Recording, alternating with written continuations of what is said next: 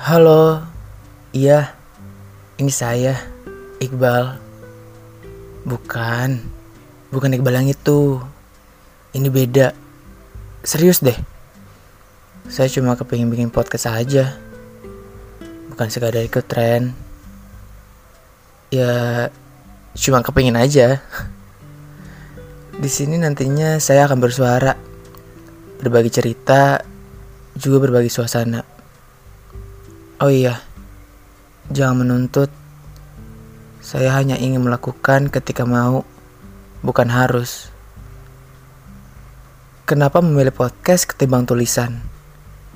Ya, walaupun sampai sekarang saya masih senang menulis di titik sembilu.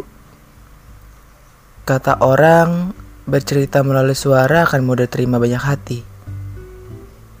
Pakai earphonemu, pejamkan mata, Lalu biarkan hatimu merasa kalau kamu lagi nggak sendiri. Hmm, cukup deh. Selamat mendengarkan dan sampai jumpa di episode selanjutnya. Dah.